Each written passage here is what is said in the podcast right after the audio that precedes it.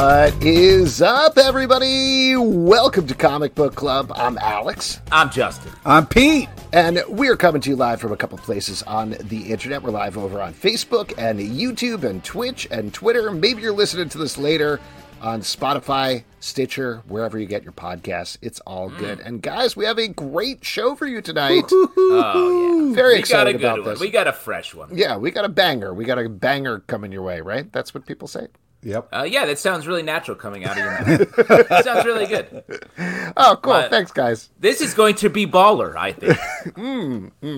We're really going to heat it up tonight. Oh boy. Oh boy. All right. Well, why don't we get into it because we have some amazing guests for you. And we're going to start off right here. He is the creator of the new book, Blacula Return of the King, among Yeah. a ton of other things that we love. Rodney Barnes, everybody. Hello, Rodney. Hey, hey.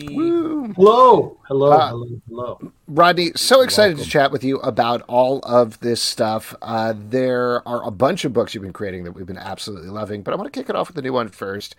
Blacula, Return of the King, or rather, the kind of new one. It came out in January, I think. Is Yes. that right? Yes. Okay.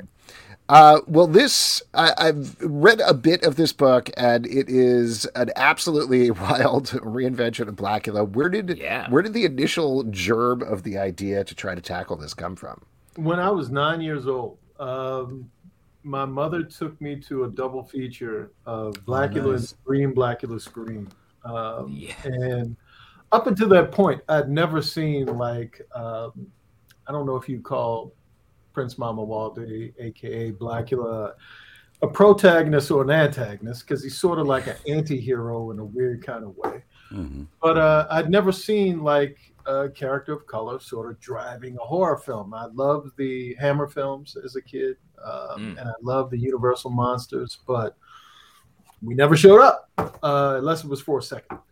And so uh, I see this movie and I fall in love with it and the audience's reaction to it. And this was during a period of time where people would talk to the screen and throw popcorn at the screen and were very Oh, yeah. engaged. So all of it. That never happens now. Yeah, yeah. yeah. we don't go to the movies anymore. So yeah, but uh unless it's a Marvel movie. But um so I uh I fell in love with it and then over the years as I got older, I started to see the more problematic just uh, elements of blaxploitation, um, the lack of of a budget that they had. I just started to see the holes. And so as a budding novice wannabe writer, I said, if I ever got an opportunity to sort of revisit this, what would I do? And it always struck me, it was kind of weird to me that in the first 10 minutes of the movie, spoiler alert, Dracula turns Prince Mamuwalde into a vampire. And then we never mention Dracula ever again. He just kind of goes away. Get out. And I was like, you know, you have two movies now, and he never talks about Dracula or being pissed at Dracula or anything about Dracula. Why wouldn't he go after the guy that sort of ruined his life and, you know, changed the course and trajectory of his life? And um, that to me seemed like good fodder for a story. Well, so what was it like then taking this and translating this into a comic book? I mean, obviously we've seen vampires in comic books before, but you're taking something that was on the screen and mm-hmm. moving it into a very different art form. Expensive. Um, word that comes to mind. Uh, are you talking about the literary rights or are you talking about the actual doing of the thing? I I mean, I guess a little bit of both, just in terms of the process of taking something like that and adapting the property. Yeah, I was. Uh, I happened to be talking to Alana Mayo, who's the president of Orion Pictures, who was a. Um, she used to run Michael B. Jordan's company, Outlier Society, and I was writing a movie for them and a monster movie for them in New Regency, and just happened to start talking about Blacula, and it was one of those things where the movie had been in development at various times over the last 20 years and is still in development right now. But I had this idea. And I told her I had, you know, I write comic books and I'd love to be able to adapt this in some way, but have no idea how I'd go about getting the rights. And she said, let me look into it. And within like a week, she had cut through a lot of the red tape. And as Orion is sort of connected to MGM and gotten the rights for me and uh, worked about, worked everything out. And um, started thinking about the story in more of a uh, okay, now it's gone from theory to this could possibly happen. what exactly do I want to do? And the first thing was the look of the book. I think you needed a bridge from the 70s blaxploitation idea of what Blacula was to a modern day idea and look. And then it, it was trying to factor in what do you keep from that era and what do you sort of modernize. Mm-hmm. And I always liked the uh, William Marshall, uh, late great William Marshall, who played Prince Mamuwalde in the movie um, always thought he approached. He was the best thing about the movie because he took it so seriously. It was almost like Bela Lugosi in a way, the way he yeah. approached Dracula. And I was like, all right, the way that he spoke, you know, he was so eloquent with the way that he talked, and he was a Shakespearean actor, and he had done Othello on Broadway. And I wanted to write a book that sort of was an homage to him as well, and the way he approached the character. And then also trying to be empathetic to the idea of uh, a vampire that woke up 50 years later from the movies to a world that moves a lot faster um, with technology. Um, its sensibilities are different. Um, you know, and factoring all of that into a larger idea than just a guy who kind of ran around the hood fighting people. Um, and then the next thing was who was the best person to sort of uh, art wise partner with and Jason Shawn Alexander and I partnered on uh, Killadelphia for 30 issues, and yeah. we both know each other really, really well. And so then it was a matter of convincing him to find time between all of his various projects to come in and um, do the art. And I think he did a fantastic job. And um, the rest is history. Yeah. It's really great. Uh, and I, I, I, it's interesting to me that you're talking about sort of taking the Blacula time period and moving forward because I also think you sort of look back like mm-hmm. the last page or two really feels like it's referencing like Nosferatu even yeah. feels like you're taking in all of sort of uh, vampire cinema in a way yeah I wanted to I didn't want to limit a lot of times you know movies like this movies like Blacula they sort of segregate themselves uh, in the way that they're presented. And I wanted to bring Blacula into not just the modern world, but also the modern idea of he's part of a mythology that goes beyond just him. There is a Nosferatu. There is, you know, in the Bram Stoker book, uh, Dracula was a devil worshiper. And there was so much more to the idea of being a vampire than just sucking blood. You know, a, and so how to broaden his world, both uh, intrinsically and extrinsically? How do you take that and connect him to the larger idea of um, yeah. a bigger world? Part of the canon. It feels like with vampires, there's like there's the canon, the the vampires, and then there's mm-hmm. all the different sort of subgenres. And I feel like with this this book, you're elevating Blacula to that like full on canon. Yeah, that was the goal. I mean, uh, in, again, the reverence that both Jason and I have for the character and just the mission of trying to take some characters, like I said, who were compartmentalized into a smaller idea and bring them into a much larger mythology. Um, that was the goal.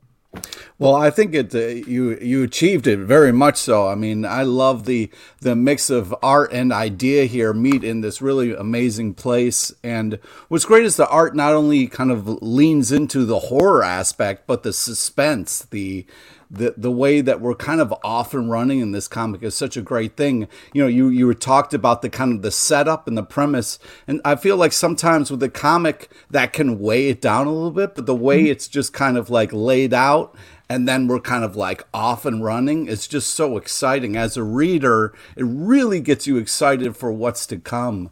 Uh, congratulations! It's such a it's such a cool look. Not not only looking book, but just like the whole premise, the setup is just it gets you really excited for more. Thank you very much. I really appreciate that. Well, I mean, on Thank that you. note, given that you're a couple of months out from the release of the book, uh, we actually had a comment here. This is from behind the scene. Rodney Barnes has created a modern horror universe, uh. and it's super dope. Is this, in fact, a kickoff in your mind of a modern horror universe? Is just is Blackula just sort of the tip of the iceberg? It, and will it be um, super dope? I guess. that's the most important. It's already uh, super yeah. dope. That's that's always a subjective, um, you know, idea. Uh, never. I, when I get to the point where I'm praising myself, just shoot me. Somebody come by. um, that's when I know it's over. I mean, I think uh, I would love to be able to do more with Blacula. The character doesn't belong to me. I'm sort of leasing the character from MGM, so um, they sort of play into the idea of um, where I can and can't. Everything I do, I have to ask permission for. So far, they've been fantastic partners. That said, you know, I would I love Monster Squad. I love uh, oh, yeah. the idea of what would Frankenstein and Blacula look like? What would you know the classic Lon Chaney idea of a wolf man, and you know what would those characters look like in a different setting, um, in a modern world? Um, you know, it's this weird thing I think sometimes with. Um, I remember when Universal, I had a meeting with Universal, and they were talking about sort of not ditching the classic monsters, but they didn't know what to do with them because it's weird. Yeah a lot of those monsters were created in a different time and tonally they fit the time that they were created in more so than today so you either make them um, jump higher or move faster or you know they run faster or whatever it is to sort of fit yeah, we're not as scared of mummies as we used to. exactly you know you know it's like anything yeah. that moves slow you know it's like you know you're not right. afraid of them in the same way so i think trying to you know, bring those characters into today's world and sensibilities really requires a lot of intrinsic work. Like you, you keep the classic stuff and the trauma that brought them mm-hmm. into the idea that the creator had, and then you take modern day trauma and ideas and all of that, and you put it into their sensibilities. And so, being able to sort of play with that world that I was so all of this. Uh, I guess the secret. I should let the secret out. I'm just reliving my childhood. Yeah, good for you. I like from the ages of eight to like eleven. I'm trying to redo so that you know my inner child will grow up and somehow um, feel complete. nice. Uh, now, I did want to ask you not to take a pivot here, but I did want to talk about one of my absolute favorite books that's coming out right now. There's the fourth issue is coming out tomorrow, Monarch, mm-hmm. uh, oh, which yeah. is phenomenal, so good. I'm almost hesitant to talk about anything about it in particular because one of the absolute joys of reading the book is we read a lot of comic books on the show, mm-hmm. yeah, and, sure. the first issue you always get like you know there's a setup and there's a twist and after that twist at the end of the first issue you're off to the races. You're like okay now i know what the premise is. But at least the first three issues it feels like at the end of it it completely upends the premise of what the book is about every time out in a mind-blowing way. How difficult is it to plot something like that out it's incredibly difficult and yeah. with Killadelphia, it's the same thing you know jason yeah. uh, we're talking about how um, he has no idea where I'm going to go with the book um, because I do this thing where when I'm sitting there and it feels like just a regular plot. Like I'm a television writer primarily. That's where I started was in television, and still I'm in television. And I always hated TV shows where you knew exactly where everything was going, and it sort of had this rote kind of plot-driven narrative where this thing happens, then that thing happens, and just like Alex, like you said, like there's this predictable methodology that you know people approach these stories from, and I wanted Killadelphia to be a character-driven story, to where you went inside of the character and hopefully you empathize with whatever the character is going through.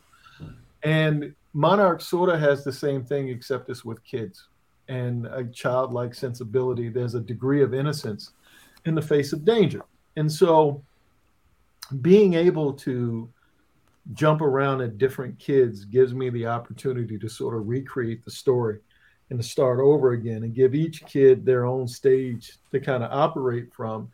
And to me, it doesn't feel medicine or syrupy when you're able to um, just completely uh, dive into how the kids are feeling and what they're going through and just try to imagine and again to use the word empathy to be completely empathetic with what the kids are going through um, to me that guides the plot and that takes me in a different direction so the character stuff is harder but it sort of informs the plot stuff well, it feels like there's it's almost event based. At least these first few issues have been mm-hmm. like it's built around.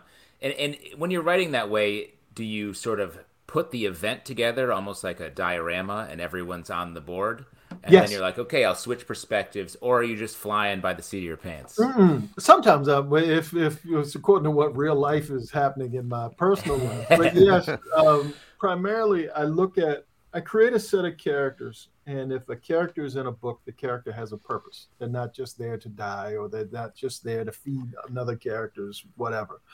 And I try to give each one of them a platform. You know, I try to give each Mm. one of them. Um, you know, a lot of times they're all aspects of myself you know fears you know the the virtues and the vices and i try to um build empathy the same way i'm trying to be empathetic with myself i'm doing it with the characters as well and so to figure out to me that helps me connect with people better slash characters if that makes sense Well, let me ask you about something that's almost the complete opposite of what we're talking here on Monarch. You're also you've been writing the Mandalorian comic book, right, Mhm. for Marvel, which that's a direct adaptation of each episode of the show and each issue.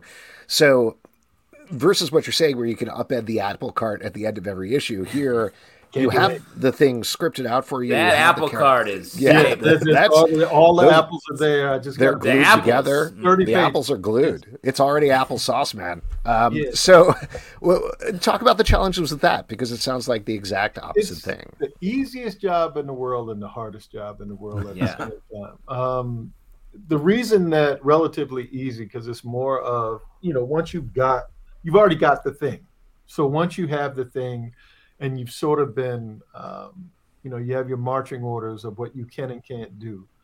Um, you know you're sort of in a place where okay, I'm really just trying to figure out how to take a, something that's an hour and to make it 30 pages, which is a half hour in scripted television. And it's more of choosing what yeah. stays, what goes, or how you're going to. Um, pacing is the biggest thing. You know, if you can pace it to make it feel like the same experience that you get from the TV show, that's the goal. Hmm. You know, you don't want to focus on one thing too long. You want to be able to um, keep it moving, keep it moving, keep it moving. And really, the the the best part about it are the artists. You know, it's not really me. I try to create a map, but George's, uh, Jeanty, and uh, Oh, yeah. all the other guys that have been a part of the process, they really are the key to what makes those things work. And uh, I got a couple more that I'm doing in the future, and I just love being a part of Star Wars world anyway. So, you know, it's kind of fun. Uh, one other, and I'm, I know I'm jumping through conversational topics here, but uh, for those who are listening who may not know a little bit of your backstory, like you've been saying, you've been working in TV for a very long time, going all the way back to very notably the Boondocks is something that you worked very heavily on, which is awesome. Uh, Yeah. Runaways, you worked on American Gods, which we love. Heels, one of my favorite recent shows. Winning Time on HBO, just about like that's sort of like the top line, some of the stuff that you worked on. Um, obviously there's a big thing going down with writers right now with the Really, WGA what? strike. What, what, what's happening? they're, they're just like they made some signs and they're kind of like they're taking a walk. This is a big strike, deal for they really writers. did? Oh my god! Writers are usually out here. sitting down. This time they're standing up, and that's the big deal. and that feels Oh my different. god! yeah. Uh, have you been? I mean, have you been on the picket lines? What's I went out there experience been once. I'm going to go out again. Um, I've been kind of, uh, I have a knee thing. So it's like Hmm. moving around a lot has been an issue.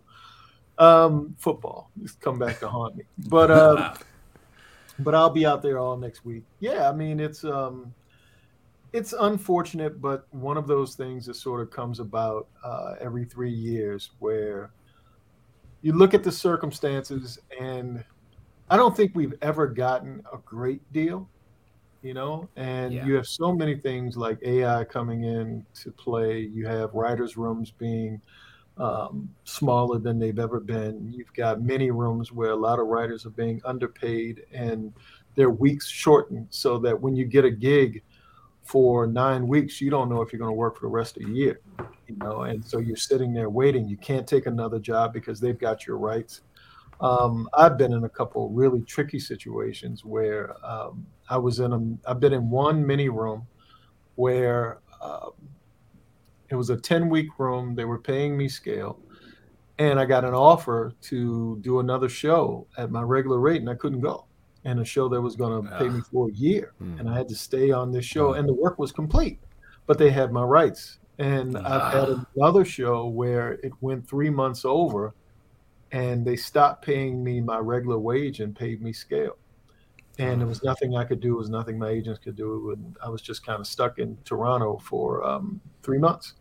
And so it's just one of those things where you can't do multiple things at a time, or it's tricky. It's it's so many things as writers where you sort of you're sort of in a position where you have to do so much for free before you ever get paid.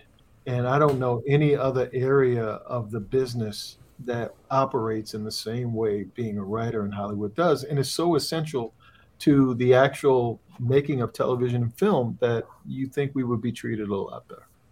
Yeah, Yeah, and coming off of, I feel like the last deal um, during COVID was one where it was like, we'll deal with it later. So this was Yes. almost like two back-to-back fights where we skipped a fight year. Uh, so it's that's why it's such a heavy, heavy It story. is. I think this one is going to go for a while. Um, I think we have no choice. I think a lot of the issues are the types of issues that are expensive and they prevent the industry from doing what I think it naturally wants to do, which is embrace it the way it wants to operate versus things that are in the writer's best interest. Uh, before we let you go here, Rodney, I know we've talked through a bunch of different projects, but anything else in particular you would like to plug? Um, wow. It's so many things I'm not supposed to talk about, but uh, Perfect. But you're going real to. fast. Yeah. Well, I'll do my best. A couple of books with the big two, um, more books with Image, uh, more books with Zombie Love Studios, um, just a lot more books. I mean, I think anybody who is in the world of comics, we do it because we love it. And, you know, for me, that's basically what it was. I started reading comics when I was five years old and was a huge Neal Adams fan. And then Oh, wow. comics sort of evolved as, and he did a cover for us for Killadelphia. And, um, you know, just being able to again revisit my childhood and something that I really, really loved is an honor. And so I love being in the space and being part of the community. Uh, we do have one quick question for you here from the Uh-oh. comments before we let you go. This is from Derek Mainhart. Love Nita Hawes' Nightmare blog. Another book with a cool 70s feel. Any chance we'll see more? You will. Uh, she's in Killadelphia right now. She is part of the regular, the main Killadelphia book. And, you know, when things sort of settle down, because there's this big thing going on in Killadelphia right now, um, once all of that sort of shakes itself free, you probably will see. The odds are you'll see Nita again at home. Great. Awesome. Rodney, thank you so much for coming on. We've been loving your stuff. Can't wait. Thank you for for all your work. Thank you for all your you, work Rodney. and everything you do. We really appreciate it, man. It's amazing. Good luck, luck out there in the picket with your knee. Take it easy. Thank you. It's a knee brace like Joel Embiid. I'll go out there and fight. Yeah. Yeah, exactly. There you go. Awesome. Have a great night, Rodney. Thanks, guys. You too. Take it easy. I appreciate you having me. You bet. It's an Anytime. All right, there we go. Once again, that's Rodney Barnes. You can check out Blacula Return of the King at bookstores everywhere right now. Also, you can other stuff we mentioned, Killadelphia, amazing ongoing series, Monarch, fourth issue hits tomorrow. It's awesome as well. And the Mandalorian Marvel comic is coming out now, among other stuff. Why don't we bring in our next guest? Very excited to have them here as well.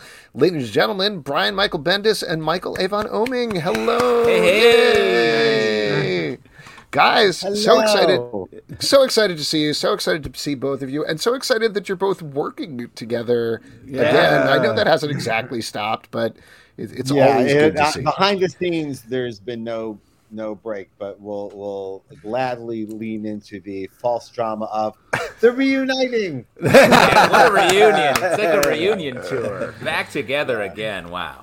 We Uh, see well- each other multiple times a week. We live nearby. I work with his wife all day long. But sure, reunion. Play up the drama. It's like a reality show vibe. I'm, I'm glad you both settled your beef enough to revisit this book.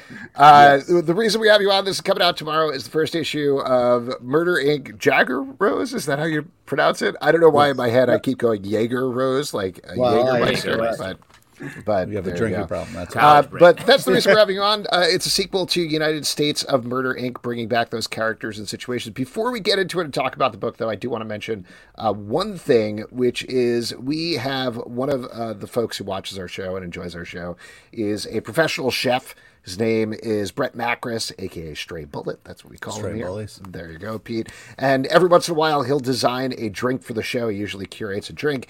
And so he made one for this week, uh, which is the Murder Incorporated, tying into it, uh, which I got right here. It's a little rye whiskey, Averna Amaro, Falernum, Fernet Branca, lemon juice, and lemon peel. And it's very surprising and delicious, and it's a little dark and murky, like the the mob itself. I guess is the idea Oh, there. nice. Uh, but Can yeah, you it's good forward stuff. that to us? Absolutely, Yeah. I will so absolutely we can make that part of the thing. I love this. Yeah. Please express my genuine uh, delight about this. I love this. It, he, he's a he's a the head chef at a place called Cochon in New Orleans. One of the best restaurants in New Orleans. If you're ever down there, I had my in. honeymoon in New Orleans. Oh, cool. There you go. So you should get- you'll for the get back second honeymoon go go to Cochon. I, it, Uh, it's always been on our list. It's always been on our list. So, no, so, Uh, so I'm yes, hugely honored. That's a that's a Thank you. tremendous honor. Thank you so much. We will we will uh, we will try to make those drinks. I don't think I have those ingredients. I'll have to go get them. yeah, you got to I don't know get it into I'm the dusty like old mafia liquors is where those are. All right, yeah, that's great. Thank you so much. uh, well, cool. Now all we have left now, Mike. All we have left is our own strain. That's all that's left. You can tell me that now. I have I have some very good ideas. Good for you. Good for you.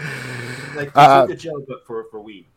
Yeah. Uh, well, listen, it's a great drink, and it's also a great book. Uh, we got a preview of it, and I really love this. This is Yeah. just to kind of set it up. I, I mean, we mentioned this just before, but this is uh, essentially a world that's been taken over by the mob. Is that correct, or most So, things in the world? Yeah, it's a crime comic, full stop. And but but for in comic book language, it's an al- alternate history where uh, somewhere in American history, and we do show you in previous volumes, and it was based on some true stuff. That's the other cool thing too, is that Yeah. there were times in American history where the uh, aggression between the mob and the United States government was so on the tipping edge that there were moments that could have happened where the mob could have put their foot down and really like challenged the government. And there was a couple moments, particularly after when Kennedy was assassinated, when the shit was hitting the fan, uh, where a couple the families got together and a couple of the families said, Wow. "Yeah, tell them go fuck themselves. What are they gonna do? All right, tell them it was us, and, and everyone get back to work and stop fucking around. Like fuck around and find out, right?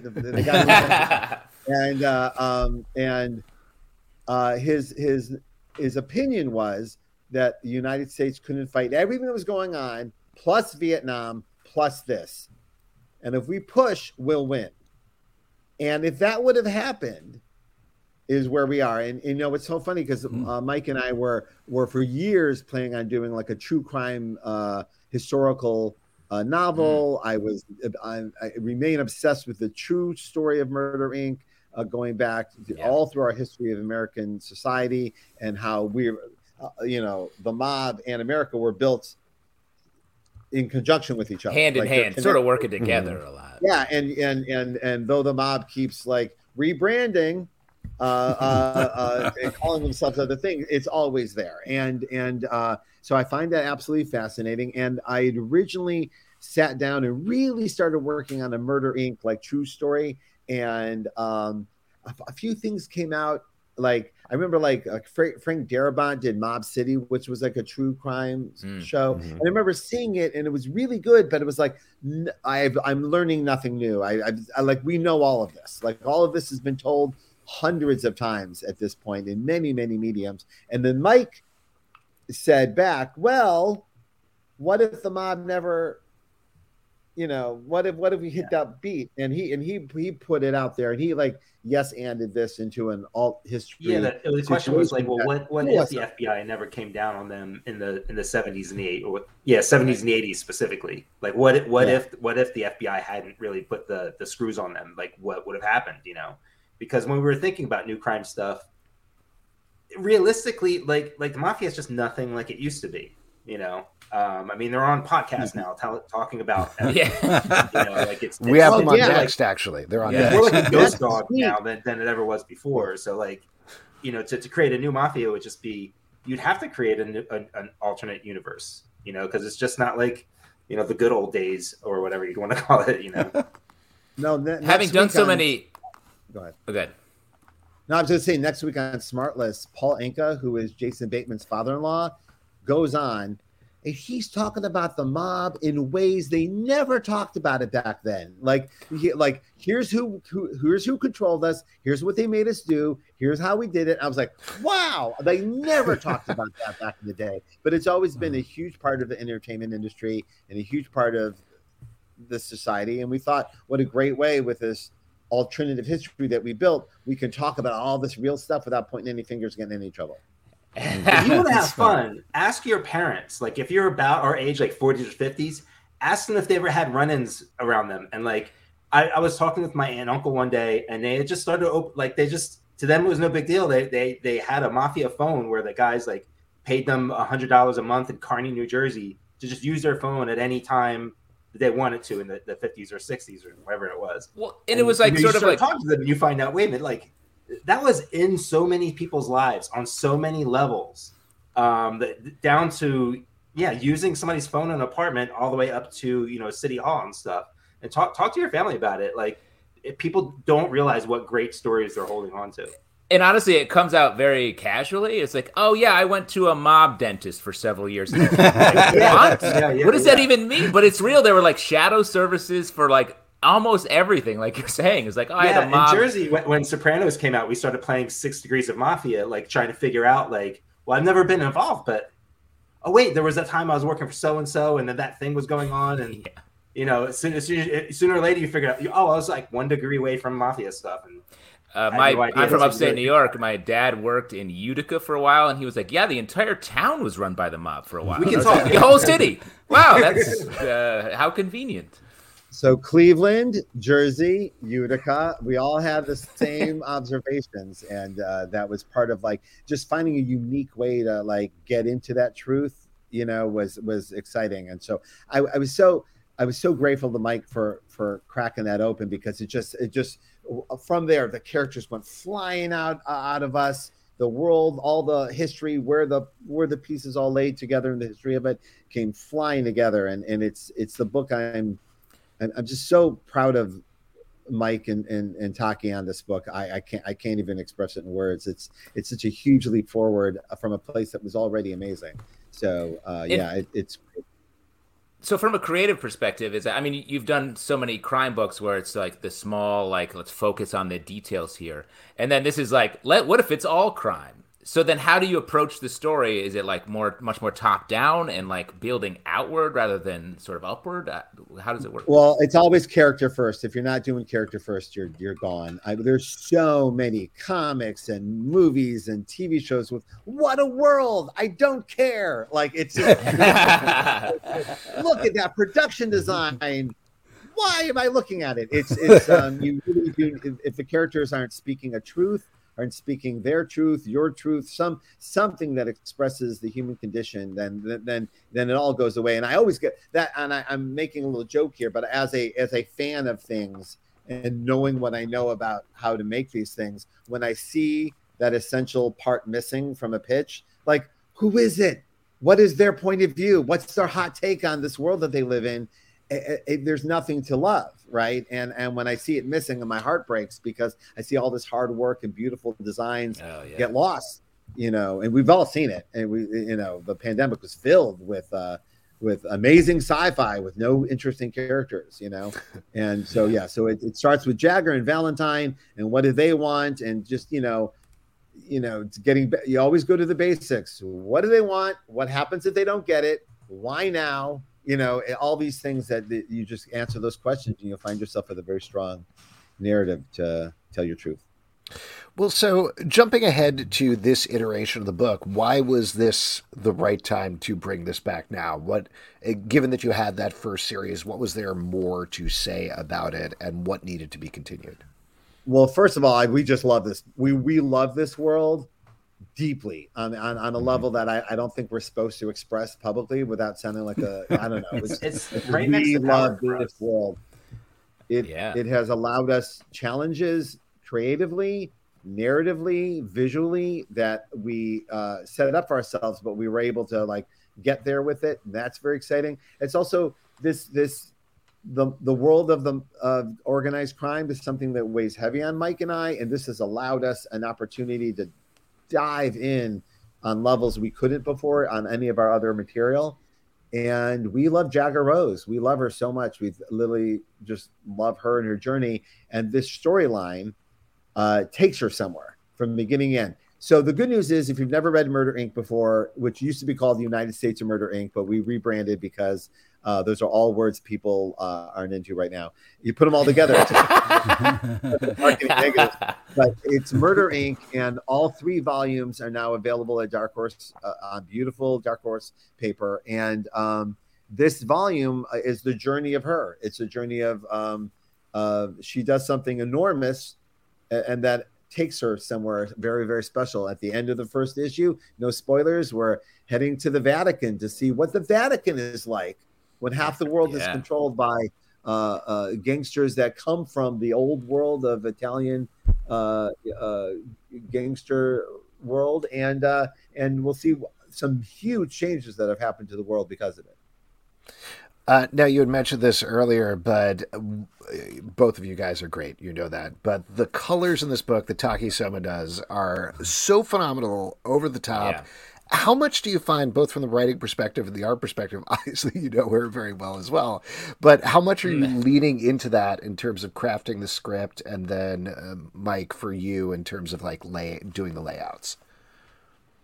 Um, I mean, I just know when Taki tells, when she's coloring, she's telling a story with her colors. Um, It didn't come from a place of let's just do this queer, crazy, um, uh, crazy uh, uh, color schemes. You know, they were they were. She was she had a purpose behind everything, um, and she had never colored before either. Um, we we gave her some very vague ideas. We were, we were talking about doing flat colors for a little bit, you know, because we're looking at old comics and going, yeah, this this is great. This holds up. Why isn't anybody doing this? Um, and then Taki found a very specific way to express everything from greed and anger, um, envy um, in these pages. Um, and so when when I'm drawing them, I'm actually not thinking what she's going to do because I already know that she's going to follow the story because she reads the scripts and she knows exactly what's going going on. And she's going to turn it around into something completely unique. And it's it's been one of the most best surprises in my entire career is not just to work with Taki on something but specifically what she's doing. Like it's one of the most unique coloring voices in comics.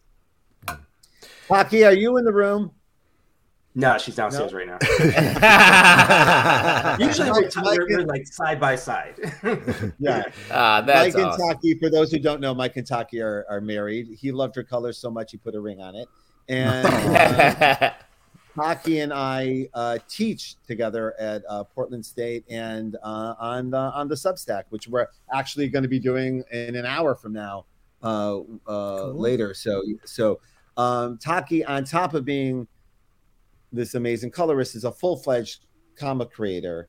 Um, she's an Yeah. amazing graphic novel out from Avery Hill, and so when we're all together as a as a band let's say it's trying to figure out how to use everyone's skills and tool sets. Everyone like mike can write. Mike doesn't need me to write this. Taki doesn't need us to draw this. Like it's all of all of us have a strength and a, a, a and a skill. And when we come together we elevate. And and so the way we do that is by considering each other's talent and what we do. I think about taki and her palette with every page i type. I it's it's it's it's because what part of the philosophy that went into this is we see so many films and TV shows just full on poaching the advances in color theory that have gone on in comics over the last 20 years. Like you see Oh, a lot of a like, graphic novel advancements in John John Wick. Let's just say John Wick stole Mhm. everything that was going on in comics 10 years ago visually, and God bless, and I love it, and that's why I love that thing more than anything. But it does make you go, "Oh, right, well, that's not like they keep taking from us, and we keep taking from them."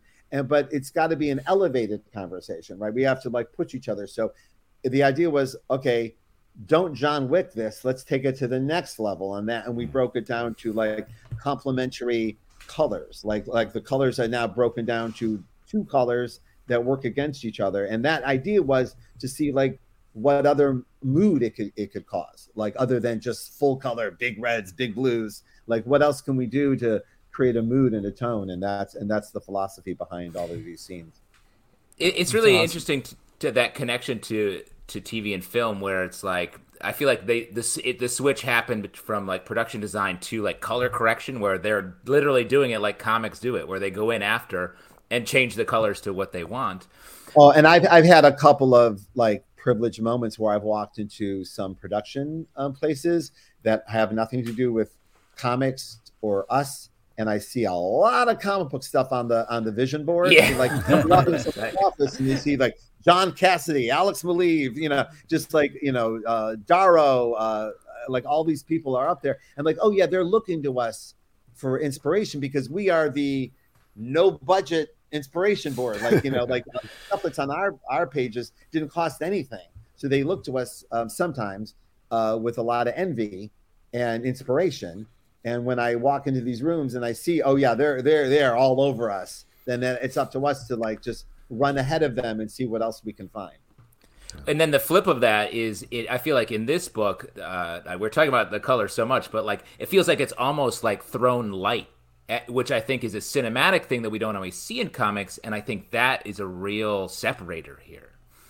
Yeah, I, I agree. I'm, I, it, it's it's a huge that element has gone from powers all the way through to our other work. Yeah. Like um, Mike's Mike's um, relationship with um, shadows is something I admire, and and and it speaks to me greatly. Like it spoke to me like when we first met, and it speaks to me now. Like every time Mike hands in the page, I get that same like visceral feeling.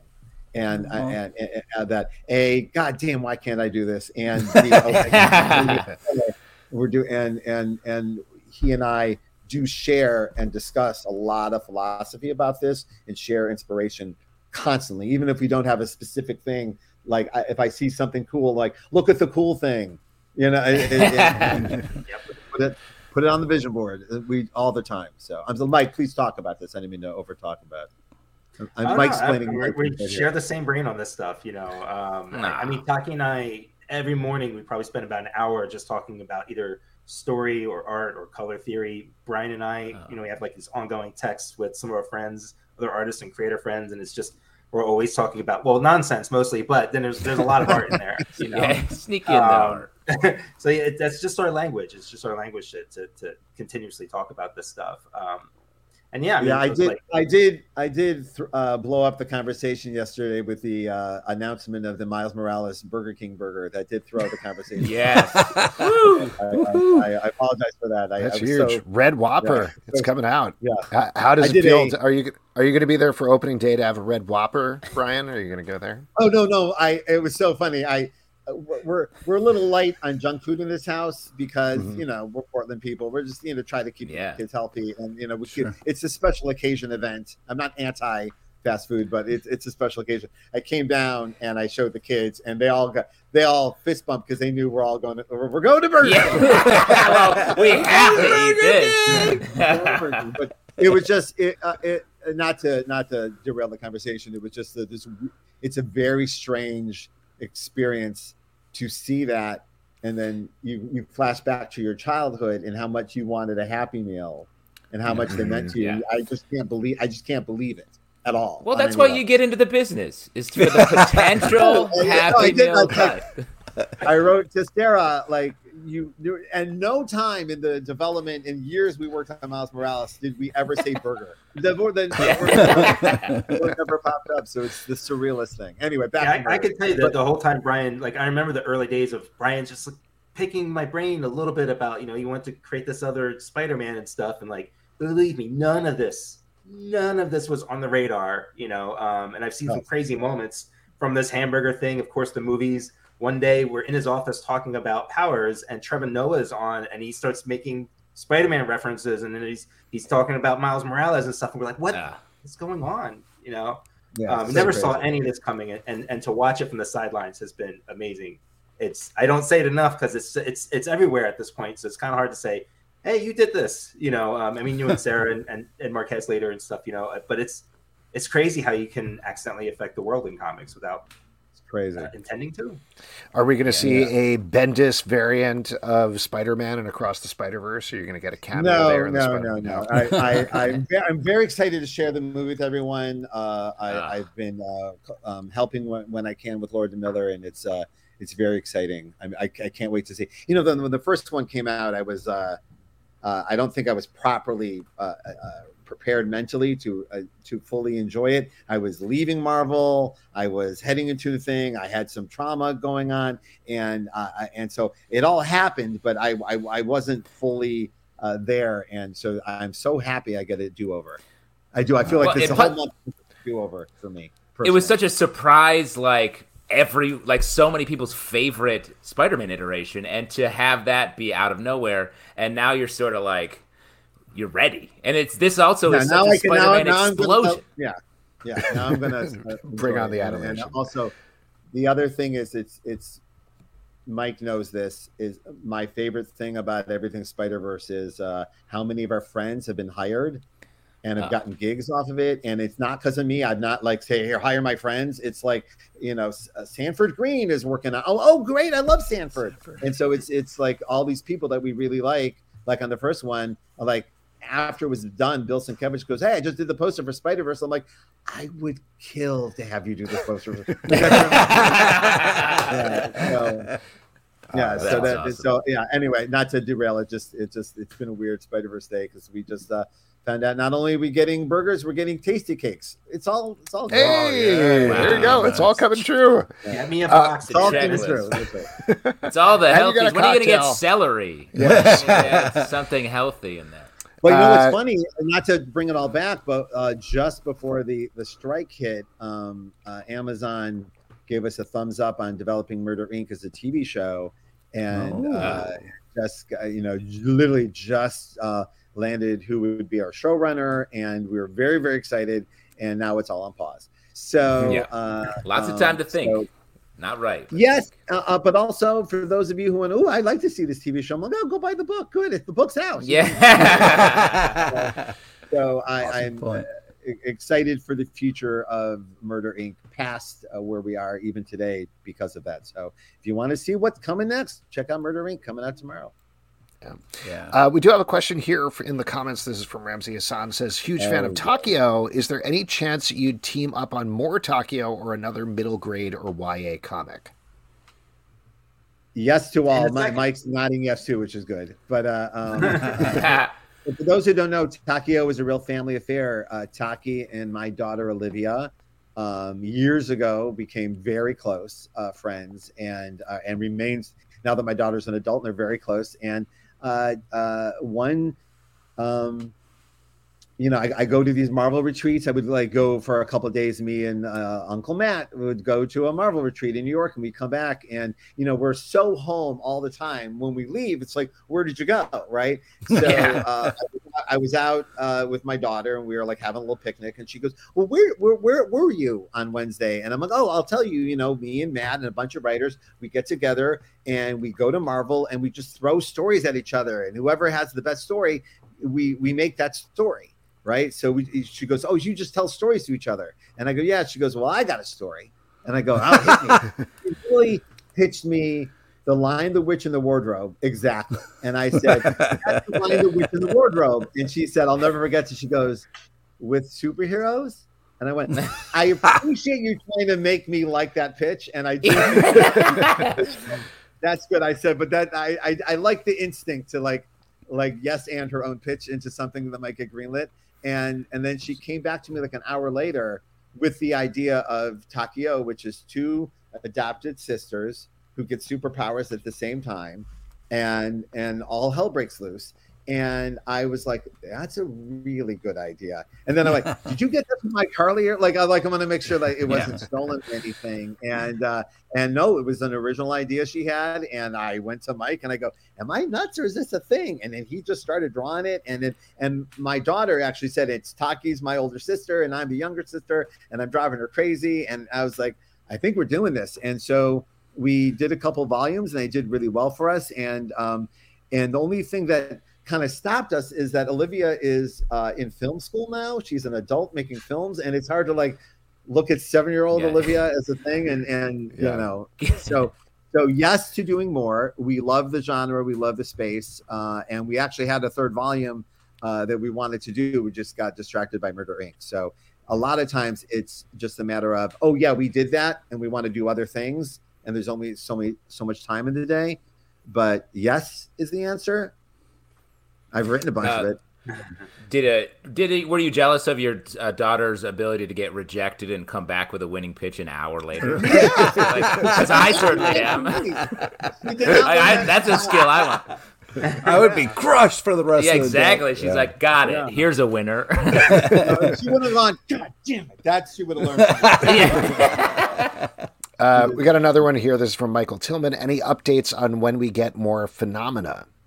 Yeah it's um uh, happy to report. We're we're on board. If you follow uh, uh um, phenomena is a book uh series i do with andre lima um uh through abrams and uh it's the only book i have right now that isn't at dark horse. But um it's this uh one ooh, it's this wonderful another and and, and it is ya too uh technically. So if you're looking for more ya this this would be it just not from mike and myself.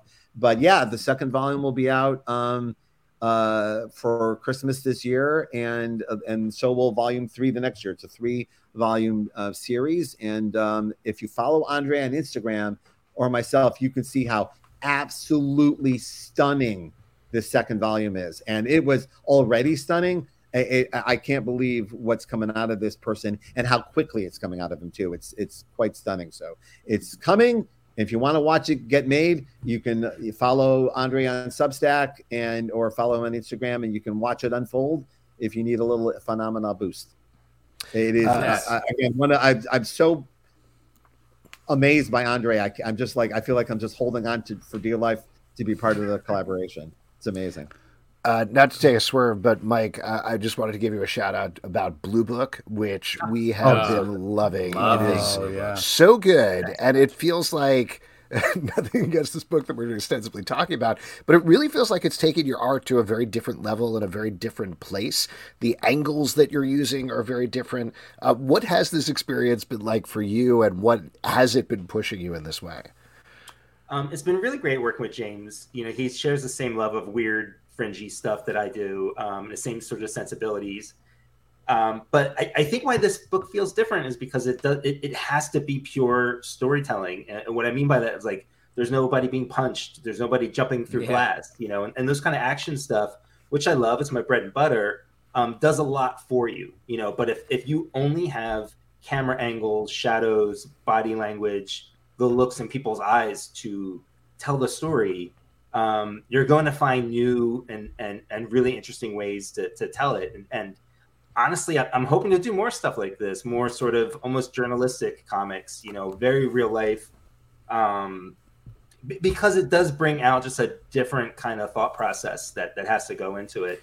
Um, and I'm I'm having the, the time of my life on it. I mean, I'm very lucky that all my projects are things I'm absolutely in love with. Uh, most of them are creator owned. Um, when I get to do work for hire stuff, usually I'm pretty lucky and it's stuff that I'm really having fun on, like Cave Carson.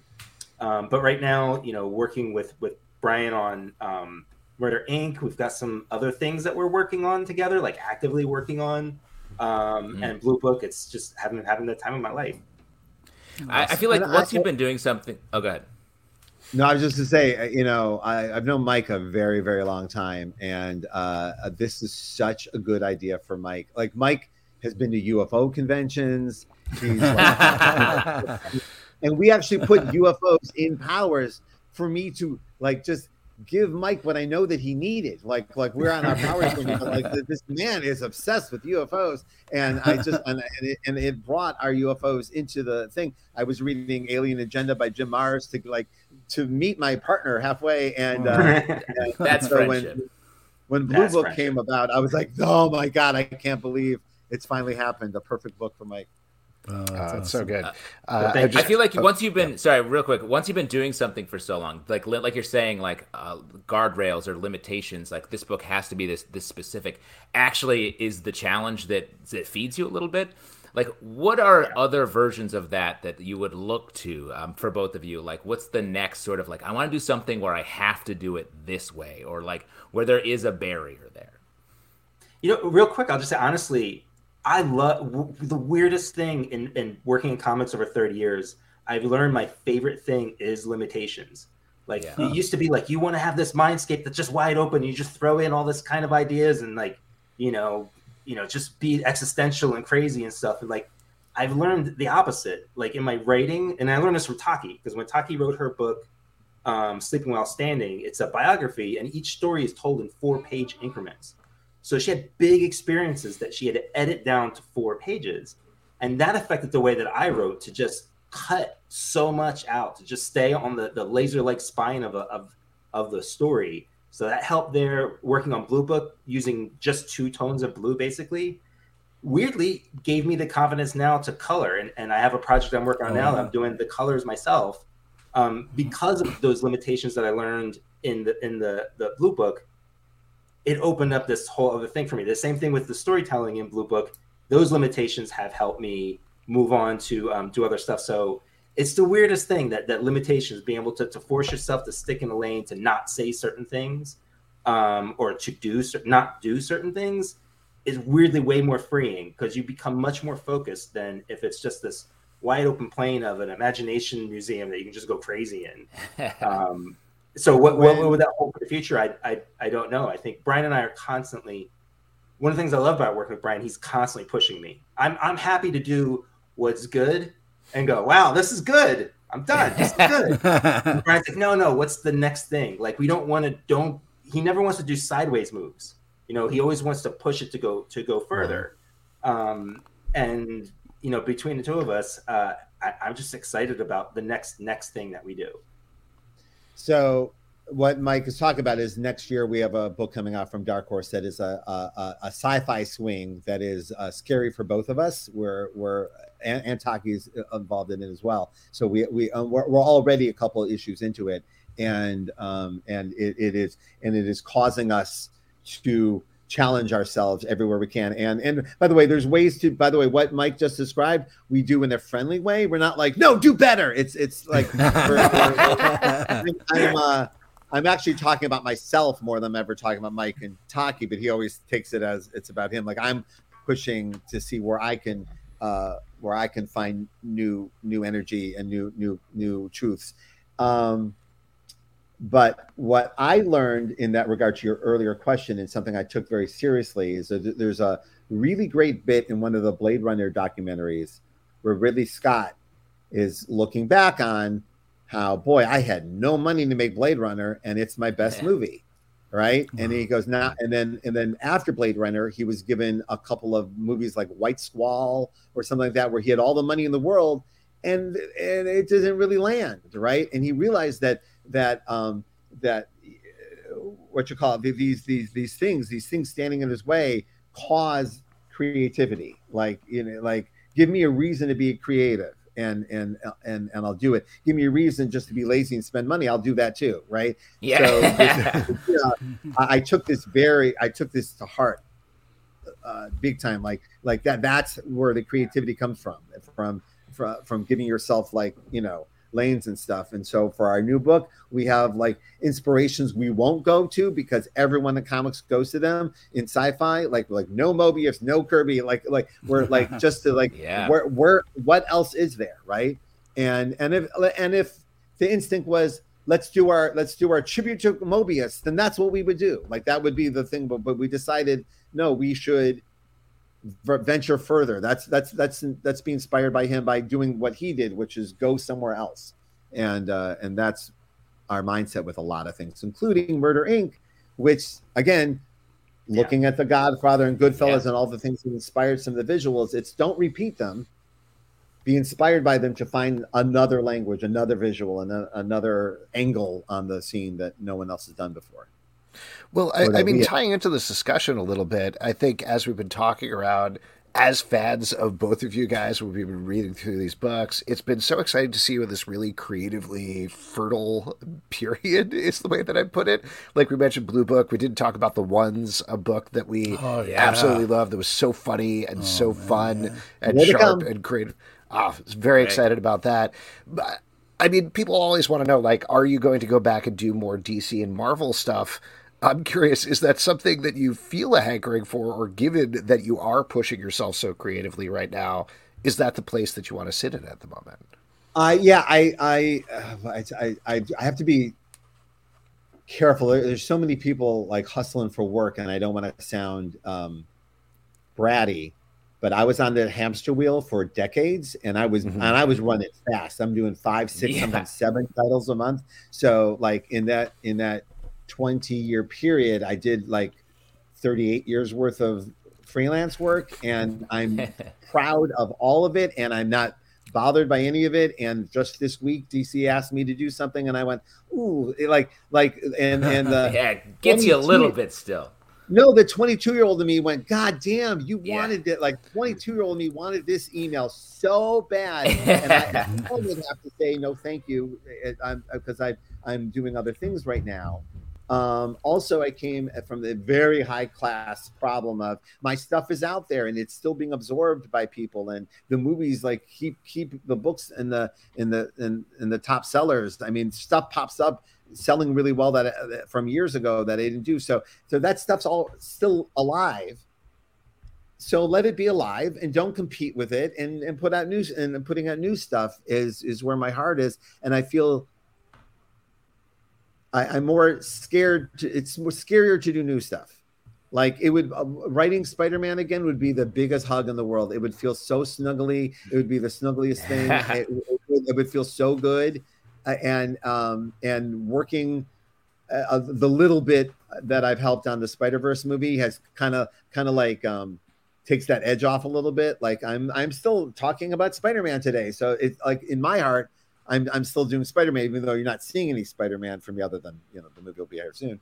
But so my my my my world is a little different. So I'm trying to live the life of my heroes and do that which scares me more and challenges me more, and to do the things I don't know if I can do them. The ones with something like I have never done like a comedy. I've done stuff that had comedy in it, but doing a comedy was like, all right, Mister Comedy Nerd, show 'em what you got and Give it a shot. and and and I, I felt that way about Pearl and the ones where when they when they come out, I have like real opening night jitters. Like I'm real, I have real anxiety about them coming out, and I know, oh, that's the good feeling. Like if I'm like every you hear writers talk about all the time, like the thing that's right up to embarrassing is the good stuff, right? And uh, that, uh, and and and knowing that and feeling it are two different things. But once it's out, and like, oh, okay, that means yeah, that means that I'm in the right place. So right now, I have the privilege to be able to create new stuff with my friends. The audience is allowing us to do it. I would be a fool not to take full opportunity to create as much new stuff as I possibly can. Also, not to overly answer the question, when I look back on things, the only thing I kick myself for is more new stuff, please. You know, I, I think about George Lucas created Star Wars because they wouldn't let him do Flash Gordon. And I tell all my f- friends that when they're were, were, they want to work on Batman, I'm like, okay, but where's Yeah. your Star Wars? It might it might be in that ins- in that inspiration to do Batman might also be your Star Wars. So I'm not saying don't do Batman if you want to do Batman, but boy, it's exciting to create new stuff from scratch. It's exciting, it's scary, it's all the things. I love that. And Mike, you would sell out at a sorry, moment's but- notice, right? yeah, I just you know like like I, I and also I'm not like I know some people like leave Marvel and DC they go fuck Marvel fuck DC I, I don't feel that in my heart Yeah. a lot of people are doing amazing work I wish them all the feeling I had when I was doing it I felt completely fulfilled and I want everyone else who gets there to also have that feeling as well so and that's again by the way tomorrow someone like CB might call me up with something I go fuck I have I have to Great caveat at the end. but yeah, but I um, but I, I I will say at the moment this is my journey is set for the next couple of years of doing like all our books are are scheduled for the next couple of years. It's all creator owned, and it's very That's exciting. That's great. Yeah. Uh, well, I, I love that, honestly. Like, we've been Yeah. really happy and really excited to see the things that both of you guys are doing. It's just fun to pick up a new book from both of you at, at this Yeah. point. Not that it wasn't before, but just seeing things like Murder Inc. and Jag- Jagger Rose and not knowing where it's going to go is very exciting. Like we said, Blue Book, awesome. The Ones, hilarious. So, this is great. I'm very excited, guys. Uh, I'm looking forward to more from you coming forward. Well, thank you. If if you if you can give Mike Oeming a follow, he's been posting um, work on Murder Inc. and Blue Book and all the other projects that he's working on with uh, Taki and with other people. And you get to see um, an artist in the zone. Uh, Look, I've known Mike. Yeah. uh, where are we at? Twenty five years now, Mike. I I, like I, I. I watched Mike as a, as his biggest fan. I can't believe the run he's on right now. It's unbelievable. No, thanks, man. Just That's pure, awesome. Beautiful cartoon creativity. I love it. And I, I will say to tie into this on my Yeah. my YouTube channel, I recorded the entire process for the covers for Oh, Murder, wow. Inc., which Cool. all connect. It's a six issue connecting cover, so it's like Awesome. twenty something hours of live art process, and I go over like using photo reference and Oh, what a mistakes resource! and reworking stuff Cool, and trying yeah. to connect things all together. And, and you just you just Google the name on YouTube or yeah YouTube, and you'll find it there. Awesome. That's and uh, before I let you guys go, I do want to bring up one comment here from YouTube because I thought it was very sweet. sure. This is from Stray Beans. I had a baby six months ago and I named him Christian, partially after Christian Walker from Powers, which I kept secret from my wife. Well, Secrets man, now she knows. Secrets out. Now she knows. I I'm thrilled about this because I and Mike knows this. Like before I had kids, I used up all my favorite baby names on our character. like, all the, like, the, the names I really love. And by the time we had children, not only had I used up all the names, but then I had also tortured all the characters in terrible ways. So like Jessica and Deena, like I told my daughters, I one there's a world in which you were all named Jessica and Deena, and uh, but I couldn't name you that after what we did to Deena Pilgrim and Powers. I could like I couldn't, insane. So I, I, it makes me thrilled that when these names uh, find their way out in the world, and and we've had a, quite a few miles have, have come into the world since I Spider Verse, and that's kind of amazing. Yeah, it, it really is warm. It really is lovely. That's So, awesome. Awesome. Yeah. Uh, guys, thank you so much for coming on. Thank Congratulations you. on everything. thank Brian, enjoy your Whoppers. Uh, Yeah, whenever you yeah. can get them. Uh, Get appreciate hungry. it very much. Thanks. Always You a got pleasure, it. And guys. you can find us all um, as social media d- devolves into madness. You can um, follow me on Substack. Mike is Yeah. on uh, Instagram and on Patreon. Uh, and our Substack is filled with. Uh, I have a new comic, Fortune Glory the Musical, uh, coming out every week. Uh, a new uh, textbook called Creation that's coming out every week, and um, our masterclass, which is starting in less than an hour on on Substack Zoom. So Get uh, there. Awesome. that that that's that's the place to see us. All right. Thank you guys Awesome. again. Have a great Thanks night. so much, guys. Thank you both. Thank, Thank you. so much. Thank you. All right, there we Oh, go. man. Brian Michael Bendis and Michael Avon Oeming. Don't Oh, forget wow. to check out Murder Inc. Jagger Rose coming out tomorrow from Dark Horse Comics. Yeah. It's awesome. We'll be talking And about it on the stack. We'll be Yeah, talking we about will. it on the stack. We'll see Oh, if we yeah. give it a favorable We'll be stacking we'll about it sell on the them top. down the river. We'll be stacking about it. We'll be We're gonna be stacking. yes. Uh, and that that was great. What a great time talking to them, uh, Oh, guys. man. We So- are going to move on with our next section, which is my favorite section because you all make it up. It is your audience questions. All right. Yeah. And for audience questions, all you got to do is drop a question basically wherever you're watching the podcast, except Twitter because Twitter doesn't work properly anymore. But what are you guys? what are you guys drinking tonight? What you drinking? What you drinking? Um, I had a uh, cocktail which was mezcal, triple sec, grapefruit juice. It's my drink of this. It's my spring drink, and I'm loving it. Ooh, interesting. That sounds nice. And now I'm drinking um, uh, red wine. Excellent. I, I'm still working on the uh, Murder Incorporated, by the way. Ooh, that sounds lovely. Yes. Uh, so they have these uh, these things in uh, Baltimore called crushes. I don't know if it's just Baltimore or, or widely more spread, but they have them here. And basically, it's a fruit juice and vodka. Uh, and uh, Vodka. the way you say vodka. vodka. is- Yeah. And Is that so- called? Is that called a Pete trap? Is that the name Yeah. of the drink? Uh, so the, these are uh, they put them in cans. They call them smashes, and uh, they've got a little fruit punch in vodka. It's like in 10%. Return of the Jedi when the, the meat was hanging and it was just a Chewie trap. That's what would be hanging for the Pete trap. Oh yeah, I'd fall for it every time. All right, we got a question here from Derek Mainhart. Other than superheroes, what is your favorite genre of comics? Great question. I like Uh, that. great question. Uh, I mean, I gotta say, it's like crime with a twist. Crime comics with a little bit of an angle. I think is like With a little bit of a book, lemon? Like, um, I mean, the stuff we've been talking about uh, with all the Bendis books that do that, um, and uh, got to throw out like that Texas Blood has like uh, it's crime but focused in a particular area, and then each new arc sort of heightens and takes in a different direction. I've been loving that lately. Pete, what about you? What's your favorite non superhero genre? I think Murder Falcon. I think is the answer to that. Um, Very so- focused genre, very Yeah, singular. yeah, genre. it's uh, What's your favorite Murder Falcon comic book, Pete? Murder Falcon. I'm Oh, going to say okay. Murder. What was your second genre? favorite? Yeah, your Well, second. your coming in second second is Murder Falcon, which was close. It was hard for me to rank those. Yeah, hard to do that.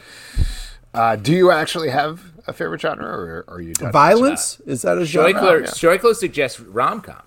Oh well, that's you know non. You actually don't really like rom com comics. I think Justin likes. Well, rom-com over the comics. years, Yeah. I have, uh, you know, become a little bit more like Justin, whereas I enjoy a good relation. You know what I mean? Where in the beginning, in the beginning, I was like, Justin, who cares about these made-up relationships? Now I'm in too deep. So, uh, yeah, thank you for giving us a little bit more light there. Uh, and Ah, for me, I would say porn. Let's move on to the next question. Not surprising. Wow, not surprising. Bendis talking about truth, uh, being truthful, really opened you up, Alex, and I love it. Uh, no, no, I think uh, No, no, no, no, no, no, I actually think I've been very into horror comics lately. To be perfectly honest, like uh. I I always like horror, but there's something about it that there's been some really good horror comics. Uh, When we started out doing the show, there was like Locke and Key, and that was the thing that we called on. And now I think there are legit scary comics all over the place, and it's awesome. Well, I think there's like comics like Ice Cream Man, eh, but then beyond that, there's been sort of a renaissance of just straight up horror books that are like one offs or even limited series in the last year. It's been crazy how horror's caught on. Yeah. This is from Prime Energy. Question for Pete, the art Uh-oh. expert of the show. What are some of your favorite art forward comics? Step by Bloody Step is one of my faves. Oh, first off, uh, a Prime Energy, good call on that. Mm-hmm. Uh, there has been a uh, what I call a renaissance of non uh, words in comics, which has just been glorious. you know. Renaissance of non words. Yeah, so it's been nice to get uh, just you know let's get rid of all these stupid ideas and thoughts and just let the art do the uh, uh, talking. Um, yeah, I don't know, man. I think that uh, you know um, the Beasts of Burdens, uh, you know, comic when that first started, and that was you know that was all watercolors, and it was such an interesting uh, kind of uh, genre to see, kind Jill of horror. Thompson. Yeah, Jill Thompson. Yeah, just to see kind of like intensity in a watercolor was an interesting kind of mood. And uh, it really kind of took me to an interesting place. So uh, I, I just think uh, stuff that moves you, stuff that's different, that kind of jumps out at the panels at you is always amazing. Uh, I would throw out, if I may answer uh, Pete, art Mm-hmm. expert of the show, if I could jump in here. Um, the first thought that comes to mind here is Art Brute, the um, the uh, W. Maxwell Prince comic. Mm. Yeah, yeah. Uh, that is not only using a lot of different types of art, but is about art. And I thought that sort of, while still having words, uh, it's not part of the non-words renaissance, something we uh, adhere to now. Uh, it, it really does like uh, push the form, and it makes you look. It's you're looking at art, but also thinking about how art works on our brains and, and lives. Yeah, I don't know if this is exactly the answer you're looking for either, but I'd say a lot of the Jeph Loeb, Tim Sale stuff definitely leans into Oh, Tim yeah. Sale's art. Like Jeph Loeb tends to get very wordy and plotty often, but the Tim Sale books he does are the ones that just lead into pure emotion and the character and pushing that forward and kind of like his words take a little bit of a step back there. So I, I always like that stuff. This is from Edward Doherty. The Flash isn't out yet, but why didn't they just make a Michael Keaton Batman movie instead? Ah, come on! That would have been fucking awesome. I would think that maybe it would be a lot of stunt double, not Michael. I don't know. I don't know what kind of mobility he's uh, uh, at, but that would be the only thing that I would. He's in his seventies. He can move around, right? Sure, yeah, but I mean, twelve hours a day, you know, day after day, I think Sure. would get a little. Absolutely. You know, I But- wish I could ask him if he wanted to get nuts and find out if he would get nuts. Oh man! That would but Doherty, great Great question, question because yeah. It's great. that's the reason I'm going to see this fucking movie is because Michael Keaton is Batman. So it's like, you know, Wow. Well, I- I mean, they got the oldest, crotchetiest viewers to come in for the movie via this. I mean, I feel like the original idea was to get towards a Michael Keaton Batman movie again, like a Dark Knight Returns type thing, because they had him in Batgirl, they had him in The Flash, have him in, come, coming in The Flash, and I think the idea was to have him be the new Batman going forward in the DC universe. So they were going to put him in various movies. I assume they wanted to make a Batman sequel with him.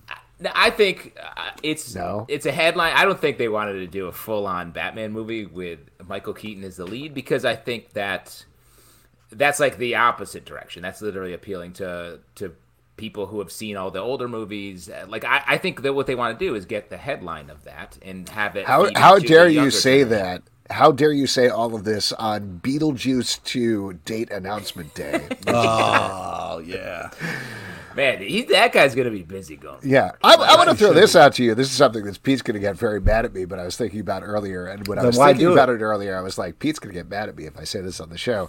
Uh, Yeah. Who do you? Think, I love when I think that during the day. Yeah. who do you think is a bigger like? I'm at the end of my life. Let me just get out a bunch of sequels and shit or whatever. Person, Michael Keaton or Harrison Ford at this point. Oh, what kind of thought is that? What the fuck kind of? I mean, that's what they're both doing, though. Harrison Ford has basically given up at this point. Go fuck yourself, dude. That fucking Apple Plus movie was fucking TV show. is TV show. fantastic. It is It's a fucking. It and is great. Kills it. The reason and he also did a Taylor Sheridan show, but all of that adds up to him being like, well, I got to get a bu- bunch of projects now. got to Well, hurry up. I- but I don't think neither of them are like trying to make money. I think they're just people who are like, yeah, I'll do that. Also, Michael Keaton just had a huge win with Dopesick. Like he's still out there making moves. totally. Birdman. Harrison I mean, Ford. we can go Birdman, on for was a- hours. That was pushing a decade ago, I think. But I, I do think that Harrison Ford is like an actor's actor. He's never been one to deal with any of the bullshit. He's like, I don't know, I just want to do this. This is fucking fun. So he's still feeling that way, I think. Indy 5 coming, he's still moving. Great. Good answer. All right. This is from uh. Audience question. Uh, you guys don't need to title an audience question. I'll just pull it in as an audience question. I also don't need to read it. Also, for we should say, take a moment and say, Happy Wow, birthday, Alex. Kev. Happy Yeah, birthday, Kevin. To Come Shoiko's on. birthday. Happy but Alex, birthday, don't, Kevin. You Don't puppet away loving mother. Happy birthday. I, I hope you uh, got many puppets today, Kevin. Yeah. Uh, what were you going to say, I Justin? know he did. I was gonna say you don't need to take something off your plate if Oh, you great. don't. Ahem. Audience question: What are some of your favorite recent throwbacks to the 1960s or 1970s? I guess Just- the '90s. I assume in comics or just in general. I don't oh, know. interesting. I guess maybe every person who grew up then, and that's all they talk about. You know Yeah, what I mean? all the like time. all of our parents. Uh, how about in comics, the scumbag? That was a pretty good throwback to Oh, the 70s. great answer, Alex. I love Thanks, that man. answer. I think that uh, was- it Blacula is a great example of this. Um, just- Recency bias. It's like yeah, recency yeah, bias. yeah. What am I, Justin over here? Come on. Yeah, uh, no, but no, you're not it's I'm uh, it's exciting that we're getting more of it. You know what I mean? And also, I love this new perspective and uh, new idea behind it. So, very excited about it. Uh, the first answer that comes to mind is sort of a weird one, but I would say Ryan North's Fantastic Four feels like it's going back into real like science premise based storytelling for the Fantastic Four. It's all about them and very family oriented, but a lot of it is getting into like very specific concepts. What felt, which is what it felt like back in sort of the Silver Age Fantastic Four stuff. Uh, our next question. Oh, were you going to say something else, Pete? And then I'm just, you know, I'm very excited for the return of disco. You know, I can't wait. Yep, it's coming back, man. Coming back again. Coming back. Uh, this one, ooh, this is this is poke of the bear. I don't know if I should even bring it in, but I'm gonna do it. I'm gonna do it. Ramsey Hassan says, heard Jordan D. White give Pete a shout out on iFanboy. Josh from iFanboy said he went to college with Pete. Any chance of a CBC versus iFanboy crosses, crossover? Uh, well, first off, uh, listen I'm to gonna, that. I'm gonna just take out my headphones. Okay, great. Yeah. First off, I listened to that interview, and was a little disappointed in the way Josh dismissed me, like we didn't have history together. So that hurt a little bit. But we have done crossovers. We've had them on our show. We've been on their show. We've seen them at conventions, and yeah, I went to college with all those guys. Um, and But yeah, they're, they're your greatest enemies. uh, maybe one of them. We have a little history. We almost got in a fight. in- in Ooh, class. which one? This is juicy. This But is uh, juicy yeah, stuff. Yeah, which one of the, um, those guys is, has a funny it's the one that most looks like Zalben, if that helps at all. Uh, Wow, that's yeah. that I explains can see. everything. Does that explain everything? Yeah, it's all Wow. coming together, man. Oh man. Oh, cool. Uh, yeah, you. But you were most mad at Jordan, right? Was that the thing, Pete? Well, from that interview? Yeah. No, what was just hard was first off, I was really drunk when I was listening to it. But secondly, like I was mad because I couldn't ask any questions. You know what I mean? Like it was hard to just be a Yeah. passenger on that ride because That's it was like, uh, like most podcasts, except for ours. Yeah, exactly. Yeah, Uh, I get to be on Serial a bunch, though. That's the one exception. that is crazy. oh well, that's Yeah. Yeah. I don't know what that means, but And congratulations. Pete, you should know if you shout loud enough when you're watching Ted Lasso, they will. You it does affect the show. Oh well, good. That's good news. That good Those scenes where Jason Sudeikis is like, "Huh? What'd you say? What did you say? What'd you say? What did you say, Pete? Hey, Pete. This is the thirtieth time you watched this episode. Why don't you turn it off? Do something else. Pete, please, for the love of God, turn this Hey, off. Believe in It's time to go to bed, else. Pete. Come on. Uh, what were you saying, Pete? Well, I, What were you uh, saying, Alex? I was Oh, I you were wanted to drunk. switch We gears. established that. Oh yes. I wanted to switch gears, and uh, it was funny because when we were talking about uh, mafia stories, uh, you know, growing up in Rochester, uh, Oh, the iFed boy mafia. Let's get into it. They ran a whole like- mob. It was a whole like stepping production stepping away, racket. I'm stepping Pete, away. That's how they got the fucking money for their fucking podcast. The It's mob, a, man. it's a mobcast. I was That's why we stepping hate away them, 'cause we're from the- heroes. the question. I was stepping away from the question for a little bit. That's why I said when I was switching gears. Um, I didn't want to tell the story while we had very important people on, but uh, in Rochester, the east part of Rochester is called East Rochester because it is crazy Italian and, uh, you know, uh, there's a lot of influence. Uh, and growing up, I worked at a golf course that wasn't far from there. And this guy would show up every week with a different car. And he would just pull out this wad uh, and uh, peel me off something. He would call me Little Beady. Hey, Little Beady, take care of me today. and uh, and one time I thought I was going to get whacked because I accidentally forgot the make of his new Cadillac, and I put it in this other guy's Cadillac, his golf clubs, and uh, you know he called the country club and was like, "Well, fuck the little baby, put my clubs," and I was like, "Holy shit!" And I was running around checking people's cars, uh, and I finally found it, and I thought I was going to get killed, but it was uh, it was crazy to kind of see that growing up, like.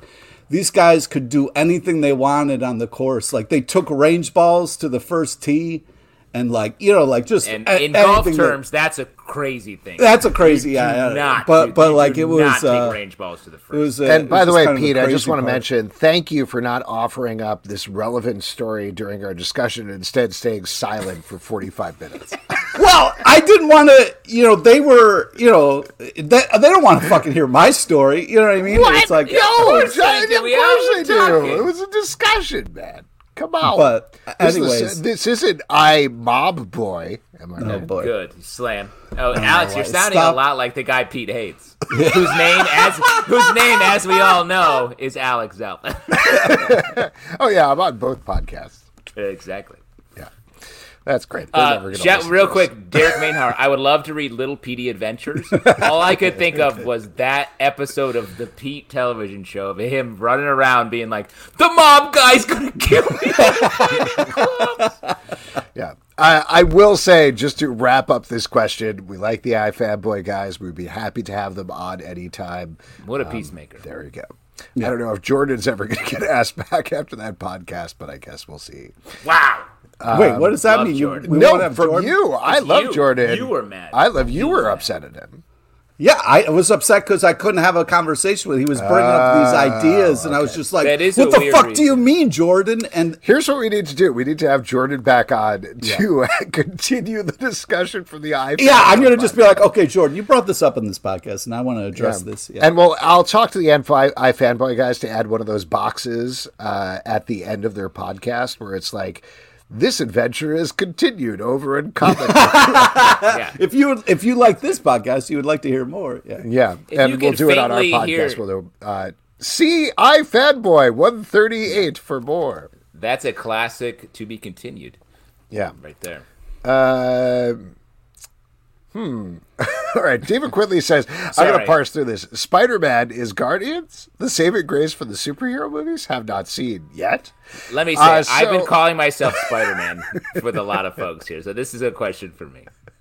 I think I think the question is is Guardians the saving grace for superhero movies? We've been discussing this a lot. There's a lot of talk about superhero movie fatigue and is the superhero movie genre over? Is Guardians the saving grace for superhero movies? What do you guys think?